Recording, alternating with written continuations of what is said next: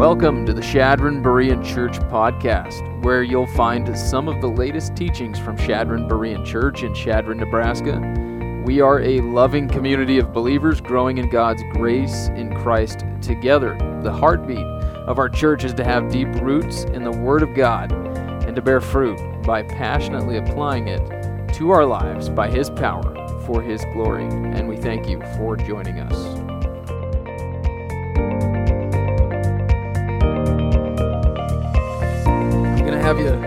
Fill in the blank this morning.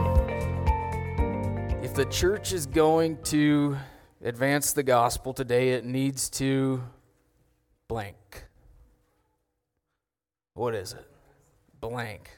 It needs to have more church programs, seminars, conferences, books written, gospel tracts more persuasive preachers, maybe. Not that there's anything wrong with these things, right? Uh, we know God uses them all, but I'm going to submit today that if the church is going to advance the gospel and reach more people, it needs to get real. And I'll explain what I mean by that as we go along. It needs to get real. So, I'll explain what I mean by that after we work our way through our, our passage today, verses 1 through 16 in chapter 28. That's the final chapter in the book of Acts. Can you believe it? Those of you who've been with us, we finally made it, right? Uh, I think it's the 41st sermon or something in the book of Acts, which is actually cruising right along for this book. But uh, we're in the final chapter, not necessarily the final sermon. Uh, Lord willing, that'll be next week. But in this chapter, the Apostle Paul uh, has a series of encounters with pagans and Christians and Jews. And it really makes for a nice summary or, or synopsis uh, of, of, of Luke's portrait of the Apostle Paul and just the advancement of the gospel. Um, some are receptive. Some, some you're going to see are receptive to the gospel, and some are going to resist the good news of Jesus Christ. But Paul just continues to minister to, to everyone who, uh, and it's through, highly through hospitality. Uh, hospitality, whether it's actually received by Paul, someone receives him, or whether he's giving his own hospitality. So, this is also a climactic passage, as for just a, a, long time, Paul has been wanting to go to Rome. We've seen that this has been his desire, and we've been waiting and waiting and waiting for Paul to get to Rome, and he's finally here after years. Um, his desire is going to be fulfilled, and uh, in our text today, he's finally going to reach that destination. He's finally going to get to Rome. Um, remember uh, from last week, last week was just an epic adventure at sea. It was an, it was an odyssey, basically. Uh, Paul and Luke, the, the, the, the man who wrote the book of Acts, and Aristarchus, and then there's 260 uh, four other, other people on this ship prisoners, sailors, and soldiers. They rode out just a violent storm uh, on this ship for two weeks before it finally crashed into the island of Malta, and that's where we left off. And so we're going to pick it up here uh, with their wintering at Malta. Verses 1 and 2 say, When they had been brought safely through, then we found out that the island was called Malta, and the natives showed us extraordinary kindness. Extraordinary kindness, for they kindled a fire and they took us all in because of the rain that had started and because of the cold. And so uh, they run ashore, run, run, run, run aground their ship at, at Malta. The, the, the waves are breaking it apart, you know, and they're all getting to the land by just grabbing onto different pieces of the ship. And they finally reach it. They find out what the island's called, and, and the, the people there actually warmly welcome them. Uh, these 260 people show up on this island, and they're, they're actually welcomed uh, by the people who live there. And they find out it's, it's called Malta or Melita. It's an island about 60 miles south of Sicily, which is south of Italy. And they're going to winter here for three months. It's about So the island's about 18 miles long, 8 miles wide, just to give you some perspective of the size of this, this island that they're on. Um, ironically, uh, the Malta means refuge or escape. And so Luke's playing on words here in verse 1 when he says they found refuge at refuge. Or they found it, once, once they had escaped, they found out that the island was called Escape. It's pretty ironic. But uh, Luke's basically just saying here that the, the island was well named, I guess you could say. Anyway, they find themselves welcomed by the Maltese. Uh, they give them a warm welcome by starting a, a massive bonfire. Uh, Luke says that the, the Maltese display extraordinary or unusual kindness through this universal language of hospitality. Even if they don't speak the same language, they're, they're welcomed through their hospitality. The Greek word is philanthropia, it's like philanthropy, you know, love of mankind, uh, unconditional kindness to strangers. That's how you might define it. And as you'll see, it's evident that these, these pagan, even these pagan unbelieving Maltese, held the virtue of hospitality in high regard. And so does the Bible, so does God. But another term we should touch on is the word that Luke uses to describe the people there. Uh, most translations say native or islander, or the King James barbarian. And uh, that comes from Luke's use of the word barbaroi.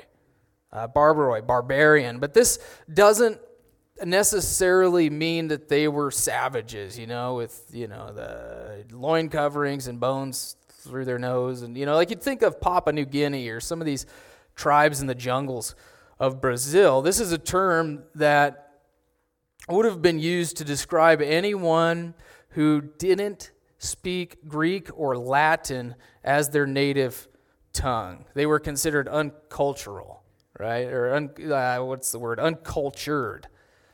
Uh, Greek or Latin just wasn't their primary language, so they aren't as uncultured as we would think by the use of the term barbarian.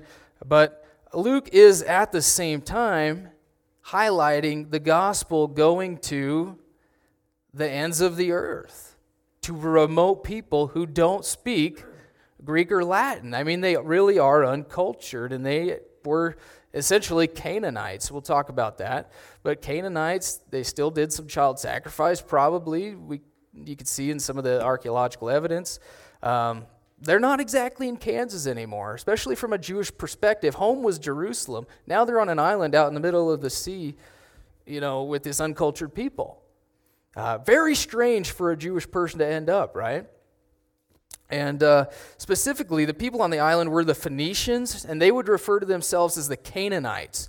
And the Phoenicians or the Canaanites lived uh, just northwest of Israel there in what we consider modern day Lebanon. A lot of the Lebanese today have DNA directly descended from uh, Canaanites. But you're looking at the area of Tyre and Sidon and Ugarit. And these, the, the Canaanites developed, um, as rugged as we seem to think they are in the Bible, in the Old Testament, they actually developed quite, a, quite an empire. It was an empire based on trade. They were the ship faring people of the Mediterranean. And that's how they built their empire. In fact, it spread uh, for a millennium um, all the way over across Spain. And uh, just think of uh, Carthage, right? So the homeland was over here, kind of here, over here in Tyre and Sidon, but uh, we also know Carthage, right, from the, the Punic Wars and um, what's his name who rode the elephant? Hannibal, right? I hope some history's coming to mind here. But that's, that's who these people are. Their primary language would have been Punic or Carthaginian.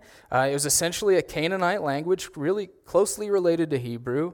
That was another uh, Semitic language from the area, from the territory of Israel. In that area, and a couple hundred years before this, though, this, this island uh, had come under the rule of Rome. Rome defeated Carthaginians, right? Punic Wars. And uh, archaeological evidence reveals some Greek and Latin were spoken here alongside their, their native tongue. So, uh, again, uncultured but not totally barbarian as we would think of it. But the, just to answer the question again that we asked last week why, why does God allow this storm? I mean, if God's mission is to get Paul to Rome, why does God just seem to frustrate that promise? Is God frustrating his own promise the whole time? The winds are contrary. It takes them forever. There's a storm. Well, last week we saw there's 260 some reasons that God allowed the storm. You had sailors, prisoners, and uh, soldiers on this ship that were rough and rugged, and they needed a they needed a, a wake up call, right? They needed to be reminded of eternity. And God, through that storm, provided an opportunity for Paul to become just a leading voice among them. There's no doubt he shared the gospel with these men on the ship. And secondly, you also see how God used the storm to get the Apostle Paul and the gospel to an island out in the middle of the Mediterranean, to an uncultured people. Right? So it's just, you see how God is using the storms of life to do great things. And he's going to fulfill his promise.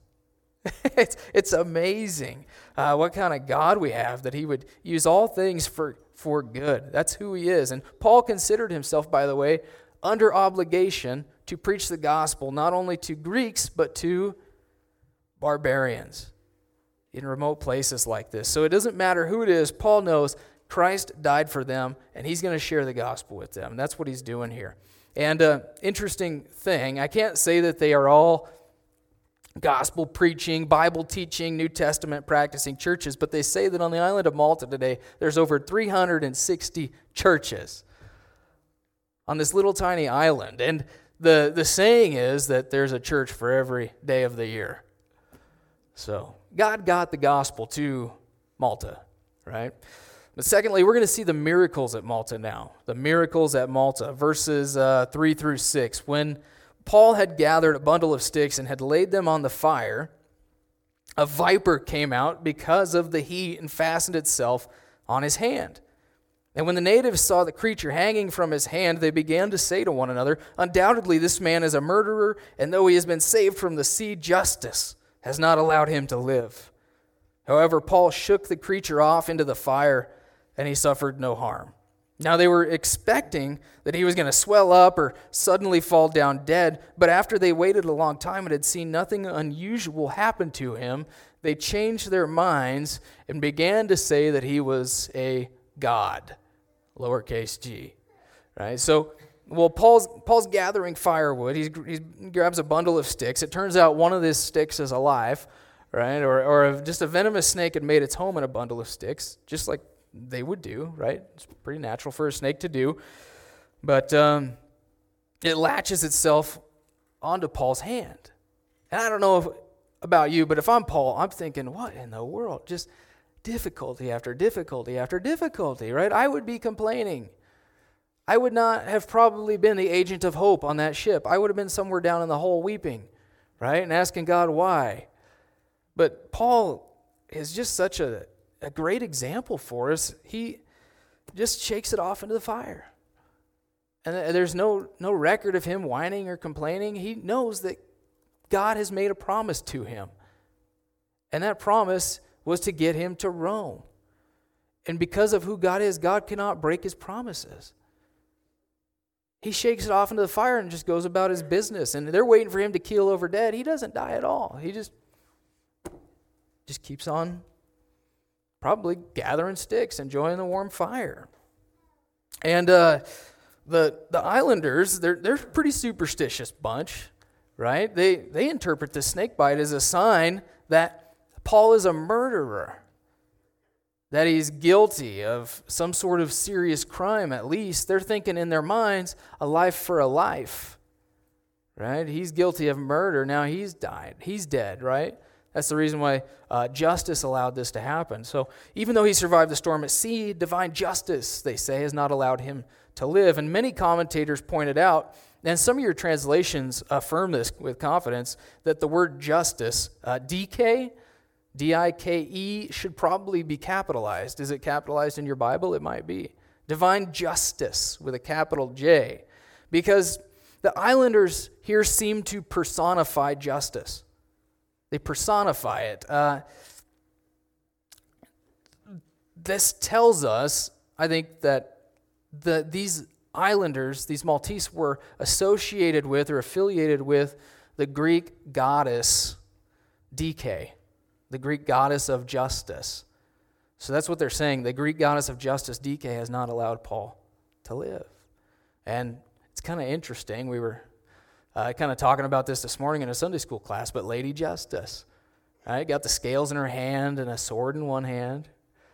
Uh, scales in one hand, sword in the other, blindfolded just to display her impartiality. Well, I hate to say it. I like Lady Justice, but I hate to say, you know, the origins go back to paganism. You know, the Justice was her name. But uh, I'm not going to throw her out entirely. I just want to know where it came from, right? But uh, Paul here, he never dies. He's not phased by it. And so it can't be divine justice is not the one in control.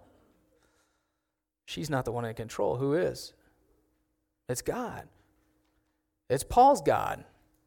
Yahweh. Right? Jesus Christ. It's he's the one who's showing himself through the storm and through these miracles and different things that he's the one in control. It's that plain and simple. I mean, God just has plans. And God's made a promise. And because God is all powerful, because God cannot lie, his plans and his promises are going to are going to be seen through, right? They're going to be realized. That's amazing, isn't it? Remember that with whatever you're going through in life. No matter what happens to you, right? God has his promises to you in Jesus Christ. And he'll see them through. He doesn't fail. He never fails. So God does this miracle, and uh, I'll tell you this. This reminds me what happened to Paul. Just this reminds me of what I'm going to call the doctrine of invincibility. I mean, you're you're in the will of God. You're invincible, right? Until the Lord says it's time to take you home. Psalm 139 says He knows your first day and your last day before there's even a before you're even born. He knows the day of your birth and the day of your death before you're even come into existence. I mean, that's how sovereign God is over our lives. Now, that doesn't mean I'm going to go out and make some harmful decisions and play in the street and jump off roofs or something like that, right? I can make dumb choices. But this tells you God is sovereign over your life. And I think we should we need to accept that. That's so comforting. We can rest in that, that God is sovereign over our lives. And we've even seen, we've seen God, haven't we? We've seen God frustrate the plans of the wicked when they're coming after Paul. Paul's life has been in danger after danger after danger. I mean, his life has been on, on the line just over and over and over, and God just keeps frustrating the plans of the wicked through his promise, providence. It's an amazing thing. So be encouraged by that. But here, this miracle is also functional. This is it has a very functional purpose. So, for one, it's going to be faith affirming in that Jesus fulfills his promise, right? Jesus promised you're going to Rome. Paul, Paul makes it to Rome. Second, it's fulfillment of a prophetic statement made by Jesus back in Luke chapter 10, right? Same author who wrote Luke wrote Acts. Luke 10, Jesus said that his disciples would tread on serpents and not be injured. Or maybe we can think of Mark 16, the comment about picking up serpents and not being hurt. Well, kind of ironic that you see this in the book of Acts, too. His apostles not being injured, not being hurt by the serpent here. But it's also used to draw attention. This is the main reason. Uh, I think, at least one of them, Uh, but it's used, this miracle is used to draw the attention of the Maltese to Paul. Okay, God's going to use this snake bite, this miracle, miraculous healing, to draw the Maltese's attention to Paul. Out of all the people on the ship, God directs the attention to Paul. That's why he allows this, because Paul carries the gospel. Okay? And God wants the Maltese to hear it. And it becomes a catalyst for Paul to meet the leading man on the island named Publius. Like uh, verses 7 through 9. Verse 7. Now, in the neighboring parts of that place were lands belonging to the leading man of the island named Publius, who welcomed us and entertained us warmly for three days. Did you catch that? Welcomed us and entertained us warmly for three days. And it happened that the father of Publius was lying in bed afflicted with a recurring fever and dysentery. And Paul went in to see him, and after he prayed, he laid his hands on him and healed him. And after this happened, the rest of the people on the island who had diseases were coming to him and being cured. So, no doubt, uh, this, this man hears about the shipwrecked crew and the miracle, and he invites them over to his estate, essentially. This man has land, he's got an estate. He's a, he's a wealthy and, and leading man on the island. He's probably a governor for Rome in some way. But notice, again, the extraordinary hospitality that this man exhibits here. He shows them. It's, it's, it's, it's amazing. Okay, that how much this hospitality keeps coming up. But while they are with Publius, Paul learns that his father is sick with a recurring fever and dysentery. And apparently, uh, I was looking into this and what it was. There apparently there was a microbe in the goat's milk on Malta that brought recurring fever for weeks, months, or even years. You might be out with this thing, and it was recurring. Uh, it was it was pretty ugly. It was a gastric, internal, like intestinal microbe. And uh, man, I'll just say this about it because I don't want to get into too much information here. But uh, I would much rather be bitten by a viper and just die than to get that bug that that man had. It was gnarly. And uh, it was horrible. But Paul, proven to be the friendly person that he is, right? He says, Let's go pray for this man. Let's see if we can heal him. And uh, he prays, he lays hands on him, and the man's healed. And before long, everyone on the island is now coming to Paul to be healed.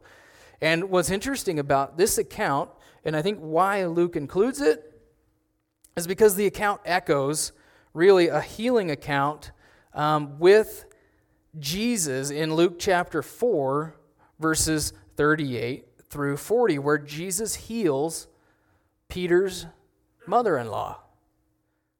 Uh, in both cases, Paul in Malta and Jesus in Capernaum, the relative of a host is healed, and then pre- before you know it, just everybody is coming to him in great numbers to be healed. Uh, it's basically like an echoing heal. It's an it's a healing account that's echoed uh, between Jesus and Paul, and I think this is just another intentional parallel between Jesus and the apostles. And this is not the first time we've seen this, right? If you've been with us through the book of Acts, this is a parallel that Luke is setting up so that we understand uh, who Jesus is and who the apostles are, and how the, this, the apostles are actually a continuation of Jesus' ministry. Remember, Acts chapter 1, verse 1 says, all that, you know, it's just, it speaks of Jesus' life and ministry as only the beginning of all that Jesus began to do and teach.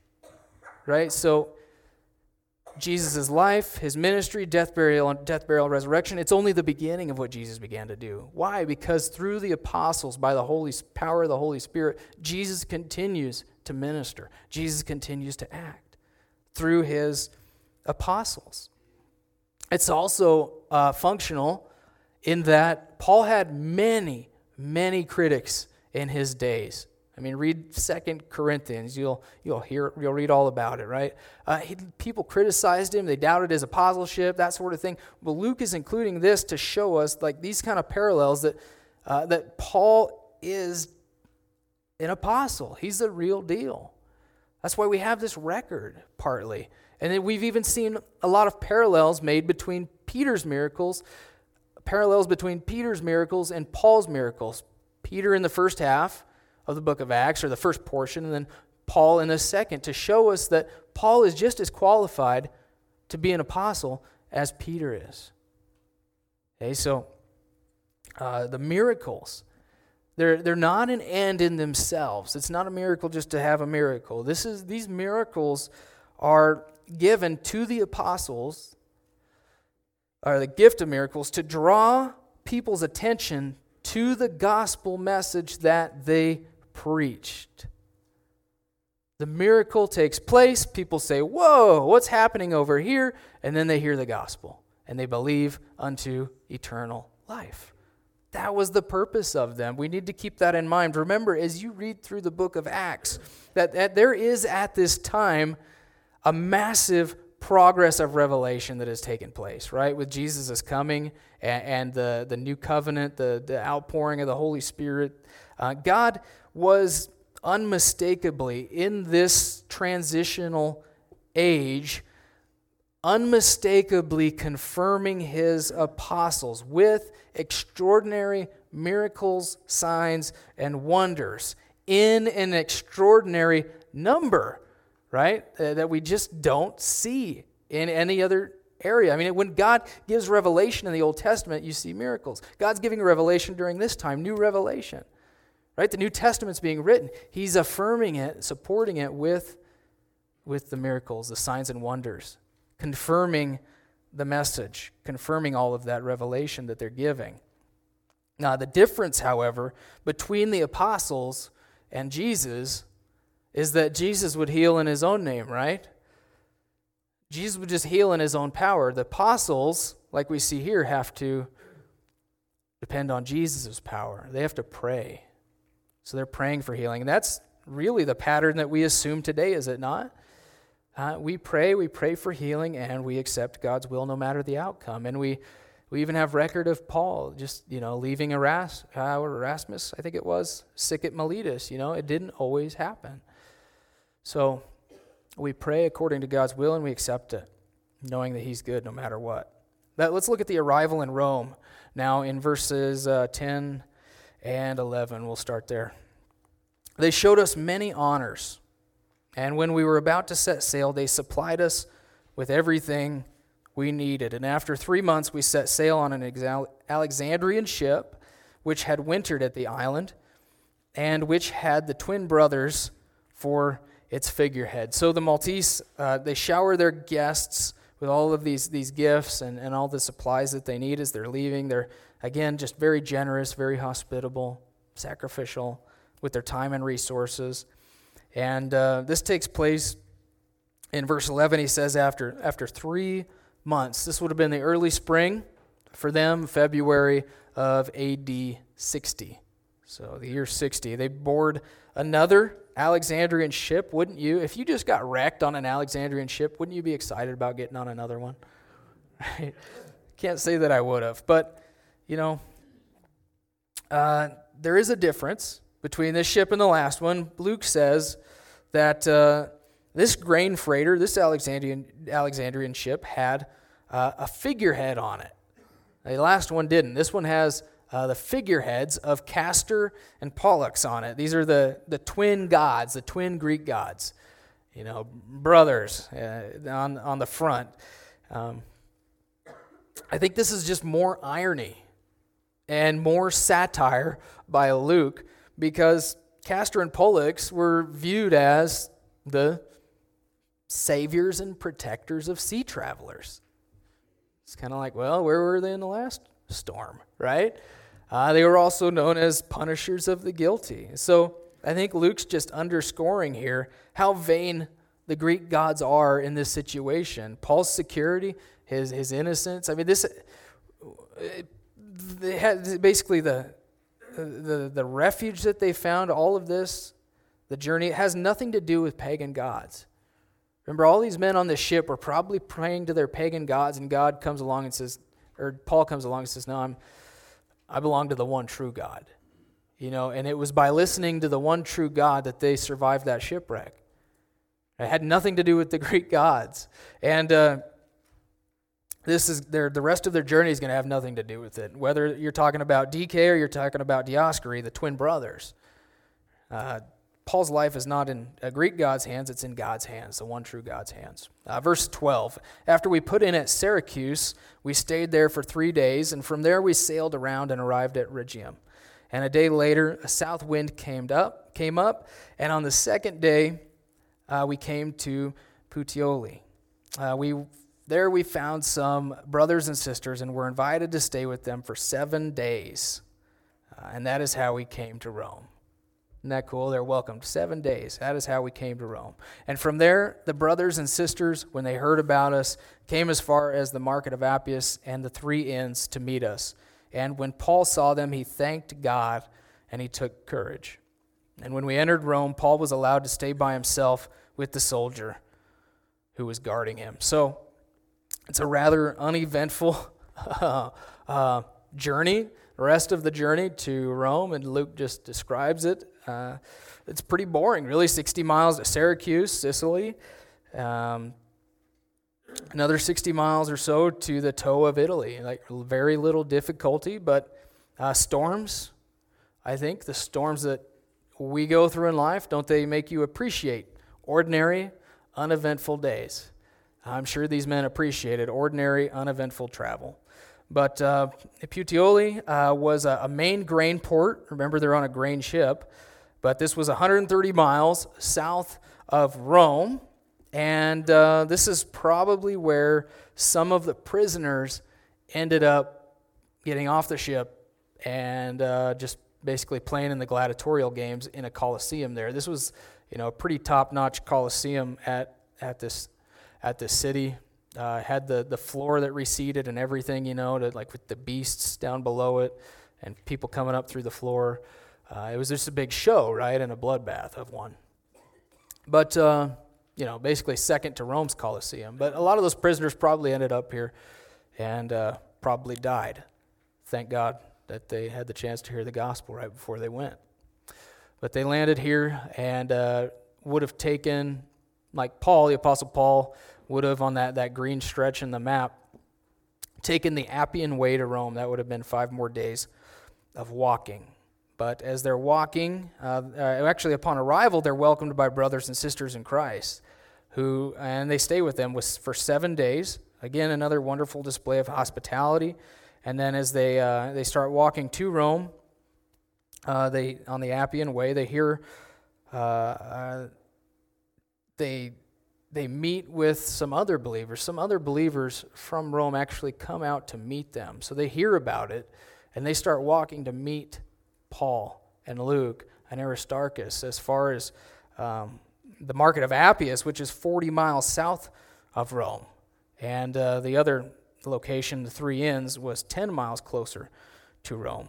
And we shouldn't be surprised to find Christians in Italy already. I mean, they, they're here because uh, a lot of them were actually at Pentecost in Acts chapter 2, they heard the gospel. They were there. They witnessed all of that. And after the Feast of Pentecost, a lot of them went back home. And a lot of them were from Rome. And so churches, again, just started cropping up in that way. But Paul had written a letter to the Roman church a couple years before this from Corinth and talking about how he longed to visit them and share the gospel with them, teach the gospel. Um, that's the book of Romans, right? The letter of Romans. And he desired to visit this church, but uh, Paul was only planning to use Rome as kind of a launch pad to go even further west into like Spain and that those those territories. Paul wanted to take the gospel as far as he could.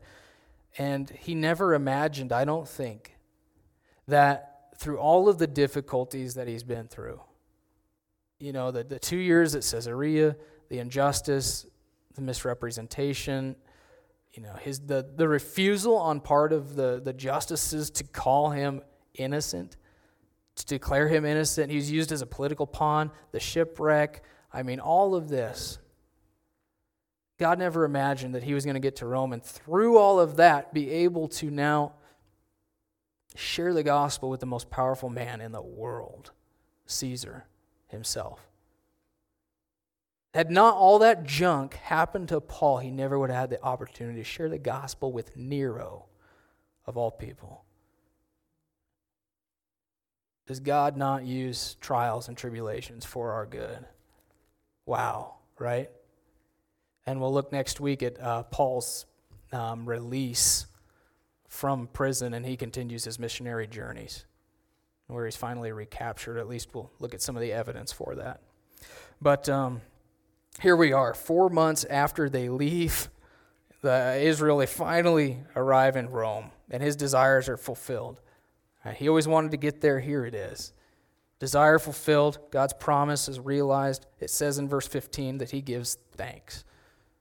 It's a good reminder to give thanks for God's answered promises in our lives. It's a climactic moment in the book of Acts. He has God has faithfully carried Paul to Rome in his sovereignty in, in, in, a, in a million different ways that, that we just don't understand or like maybe he didn't understand. And, and God, God's doing the same thing today. God works in a million ways to accomplish his will in our lives. And, and we'll, if we'll just be faithful to do our part, right, God will be faithful to do his part.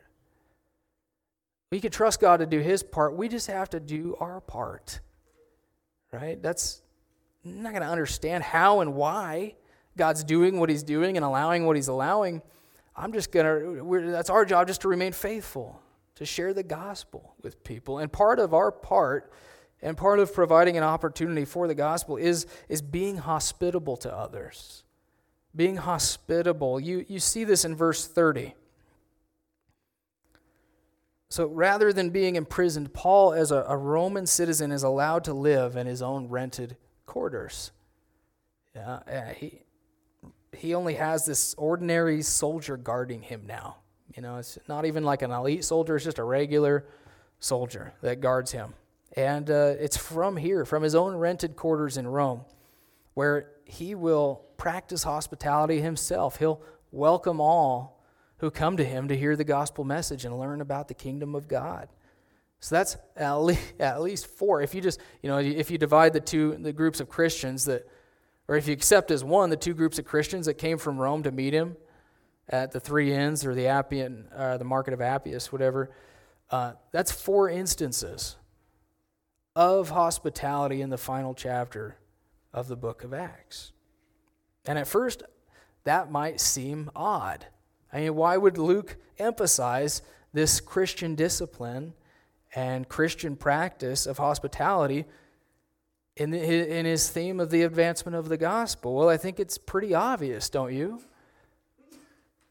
Relationships are built through hospitality with people, right? I, and, and relationships are the bridge to the gospel, right? The, uh, the gospel is most effectively communicated through relationships. Who was it that shared the gospel with you? Probably mom and dad, right? Or your friends and family, grandma. I mean, it's relationships, friends, coworkers. Well, how, how does a lot of relationships with your neighbors going to come about? It's going to come about through hospitality, loving your neighbor, inviting them over. So it's a, I think it's incredibly fitting to end uh, the, the, the book of Acts with hospitality because this is the way that the book began. Acts chapter 1 and 2. What do you see in those two chapters? You see believers dwelling in community. In Acts chapter 1 and Acts chapter 2, it's almost like you get a glimpse of the ideal community where it's the word that, that Luke uses was koinonia, it's, it's fellowship. He described them as one heart, one mind, loving each other, sharing their, their goods with others, sharing their resources. They were all in this, this you know, this beautiful picture of harmony. And koinonia means to have in common. That's the kind of life they had. They did life together. They didn't just come to church on Sunday morning and call it, call it good. They actually had koinonia fellowship right? They were meeting in each other's home. They were meeting in public. They were, they were doing that too, but they were also meeting in each other's homes. The home was such a central part of gospel advancement in the beginning, and I think Luke's trying to get, get us to wake up here and realize it's, it's the way the gospel is going to continue to advance today. It's through hospitality, through the home, through loving your neighbors, inviting them over, that sort of thing. Um, I also just find the emphasis on hospitality incredibly relevant because relationships, again, are the bridges for the gospel. Relationships are fostered through hospitality. Whether that hospitality is, is given to someone else, hey, come on over, right? Have a, have a meal at our house. Or it's actually received, right? Someone invites you over, hey, take advantage of that, right? Uh, things are going to happen at a dinner table or hanging out after dinner that just wouldn't happen anywhere else. You just start to talk about things. I was even I was reading church history this week, and and I was I read a story about a guy named Constantine who was invited over to someone's house. It's not the emperor, but he was invited over to someone's house. Turns out this guy was a Christian. They started talking about spiritual things. He gives him a gospel copy of the gospel of or the gospels and of Paul's epistles, and, and the guy becomes a preacher. Right? I mean, it came through hospitality, welcoming a stranger in, and uh, I think that if we want to share the gospel with others and we want to disciple others, it's important to give hospitality and, when provided, receive hospitality. To, to be not to be well to be a welcoming person in your heart you know? You don't have to invite someone over to your house necessarily. That's how we usually think of hospitality. And that might be how you practice it and should practice it but it's also just having a welcoming spirit to anybody right? Uh, it's the opposite of xenophobia right? Being welcome welcoming the differences of others. Um, I can't help but think of Rosaria Butterfield's book. Some of you guys have read it or heard of it. Um, the gospel comes with a house key. That's the name of this book. And it's a story about how this far, far, far just left LGBT plus QRSTUV activist um, was invited over to this pastor's house or uh, for like, you know, just hundreds of meals, and it was through her, that hospitality and their conversations that she became a Christian. She became a believer. Not once did they even invite her to church. You know, it's just kind of an amazing story. But um, that was the, the emphasis of our engagement project study that we went through last year. The point was basically if, if you love your neighbor, you want to if you want to make disciples, lo- open your home. Open your home. Don't isolate yourself. You know, engage with people, invite people over. Your house doesn't have to be big, your house doesn't have to be perfect, right? How many of your houses are big and perfect? Right? Mine's not. Are you kidding me? I got three kids running around. My living room and kitchen is about to burst as soon as I get 12 people in there, but it's fun. You know, I, I it's good. You don't have to have a, uh, you know, the perfect house. You don't have to have the perfect meal. I've burned the meal several times after inviting someone over. It's embarrassing, but they get over it, right? Because they do it too. Uh, we all do it. You just got to be hospitable, and people appreciate that. And hey, if Paul can invite people over into his prison apartment, I think we can invite people over into our apartments too, right? Our dorms. But um, this is relevant too because we're living in a digital age. We work online, we study online, we live online. It seems like we make friends online. I even made a friend online this week. And uh,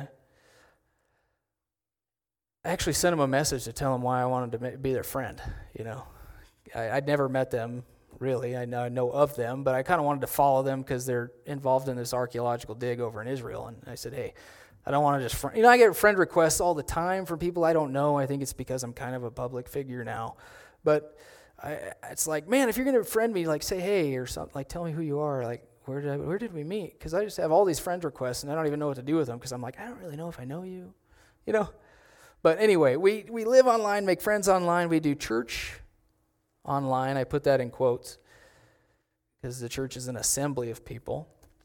Thanks to COVID, Zoom is a household name right? Everybody knows what Zoom is.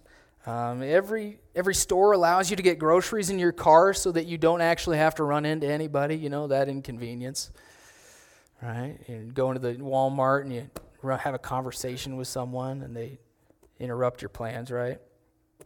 Think about this: the digital age, big tech is heavily invested in the metaverse.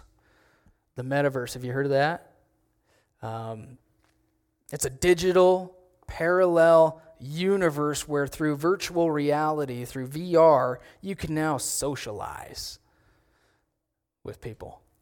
Uh, you can uh, work and play from home. You can, I mean, real voices, it looks like you. There's real voices, real facial expressions, real body language. There's even a, uh, a Christian organization called Life Church designed to reach people in the metaverse. Weird, right? Um, Facebook is now called Meta Platforms Incorporated. So They're pushing it pretty hard.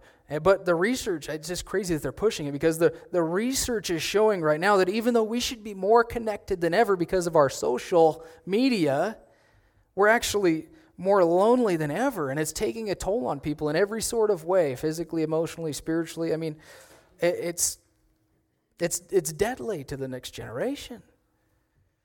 People are really lonely. Social media has had harmful effects on our social skills.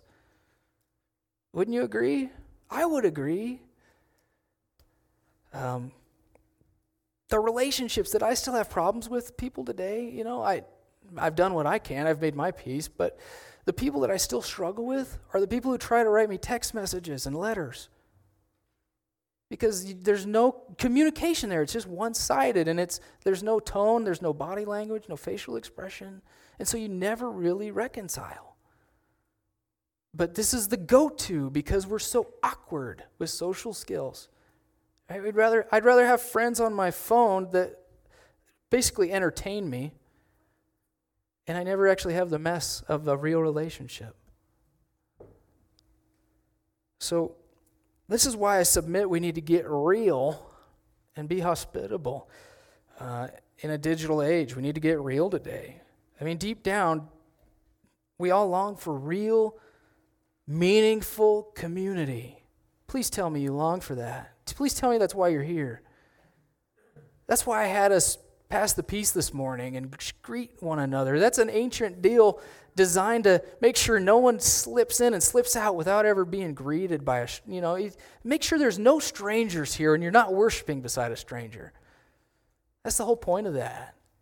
Because they understood fellowship is important, koinonia fellowship is critical. Um, we were made for real, meaningful community. In fact, one of the inventors of the virtual reality stuff, this guy, Thomas Massie, uh, I think he's now a senator, but he invented a deal where you can touch something that's fake and feel it like it's virtual reality. It's just messed up. And uh, that guy who invented that virtual reality stuff, wants nothing to do with virtue, eh, virtu- wants virtually nothing to do with it anymore, right? Pun intended. This guy is, he's, he's pretty awesome. He actually uh, built his own house on his farm in Kentucky out of the wood on his land and the rocks on it. I mean, by hand carved. Uh, just you should you should you should look at it. You should you can watch it. It's in the in the footnotes. The the footnote there. But basically, he just wants things that he can touch now. He's, he was in the virtual reality world so long, he doesn't want anything to do with it anymore. He says, I just want to touch everything. I want something that's real. And I think young and old people are longing for relationships that are real. There's real contact, real friends. You know, we're tired. I hope you and I are tired of fake news, fake politicians, and fake friends online that we don't even know. Right? You want, I want, I don't know about you, I want real friends. I want real community, real laughter. When I'm just laughing at something on my phone. I want to laugh together with people. I want real conversations, real agreements, real disagreements, real experiences together, real love, real care, real mutual support where we're doing life together. I hope, I hope you guys want that too. That's attractive in a, a, selfish world when you open up your home and you invite people into your lives. And, man, it's just, again, it's a bridge to share the gospel forgiveness of sin, new spiritual life, hope, meaning, and purpose. So, this, guys, hospitality, this is something that we need to take seriously. In the Old Testament, God told Israel, you welcome the stranger and the foreigner, because you were once a stranger and a foreigner. You display my grace to other people. In the New Testament, hospitality is a virtue required of church leadership, of elders. Why? Again, it's just so powerful. It's so Christ like. We were once strangers and, and travelers in our sin, but strangers to God. But Christ, think about this Christ left his home in the heavenly places, he came into a world where he was not welcome. As Hebrews puts it, he was cast outside the gate. So he basically became unwelcomed so that we could become, so we would be welcomed in, into God's house, the family of God.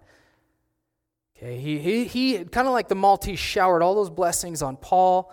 So Jesus Christ showers on us all the spiritual blessings in the heavenly places, Ephesians says. And someday, and these aren't just going to get, this isn't just going to be spiritual. He's actually going to come again and welcome us into the Father's house. John 14. Guys, sometimes we think of heaven as this purely spiritual place where uh, a metaverse maybe where we're all just floating around in another dimension um, i don't know playing harps on clouds that sort of thing but for eternity we're going to enjoy guys real community forever in a sin-free new earth and new jerusalem in resurrected bodies it, it, revelation chapter 20 through 22 right new earth new resurrected bodies real tangible community, very much unlike the metaverse. And if the, if the faith is most effectively translated through relationships, and it is, I would cur- encourage us this morning. This is what I want to do. I want to encourage us to, to love others through hospitality. To invite someone out for coffee, invite them over to your house. Uh, just maybe challenge yourself this year. Less screen time, more face to face time. Less face time, more face to face time. You know? There's a, there's a trend out there this year, and you can see it in one of the pictures, but everyone takes their phones at dinner time and they stack it on the table. And the first one to touch their phone, or if they touch their phone during the meal, then they do the dishes or they pay the tab. Kind of like that.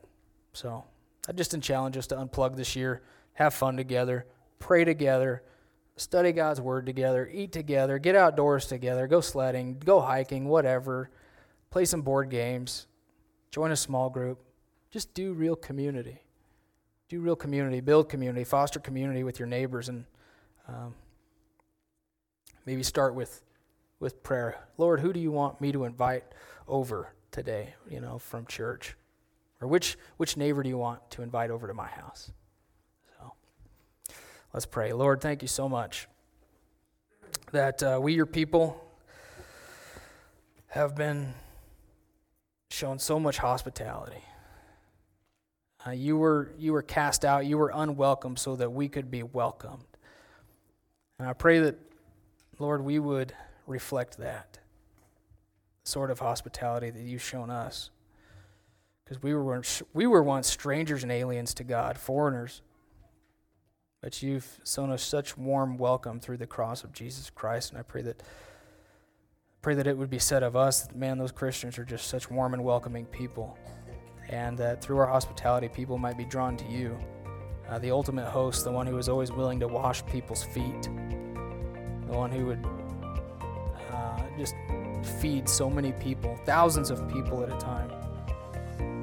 Lord, just help us to be more like you, that kind of sacrificial host who would be willing to open their hearts and uh, their schedules and their homes so that others might taste of your grace.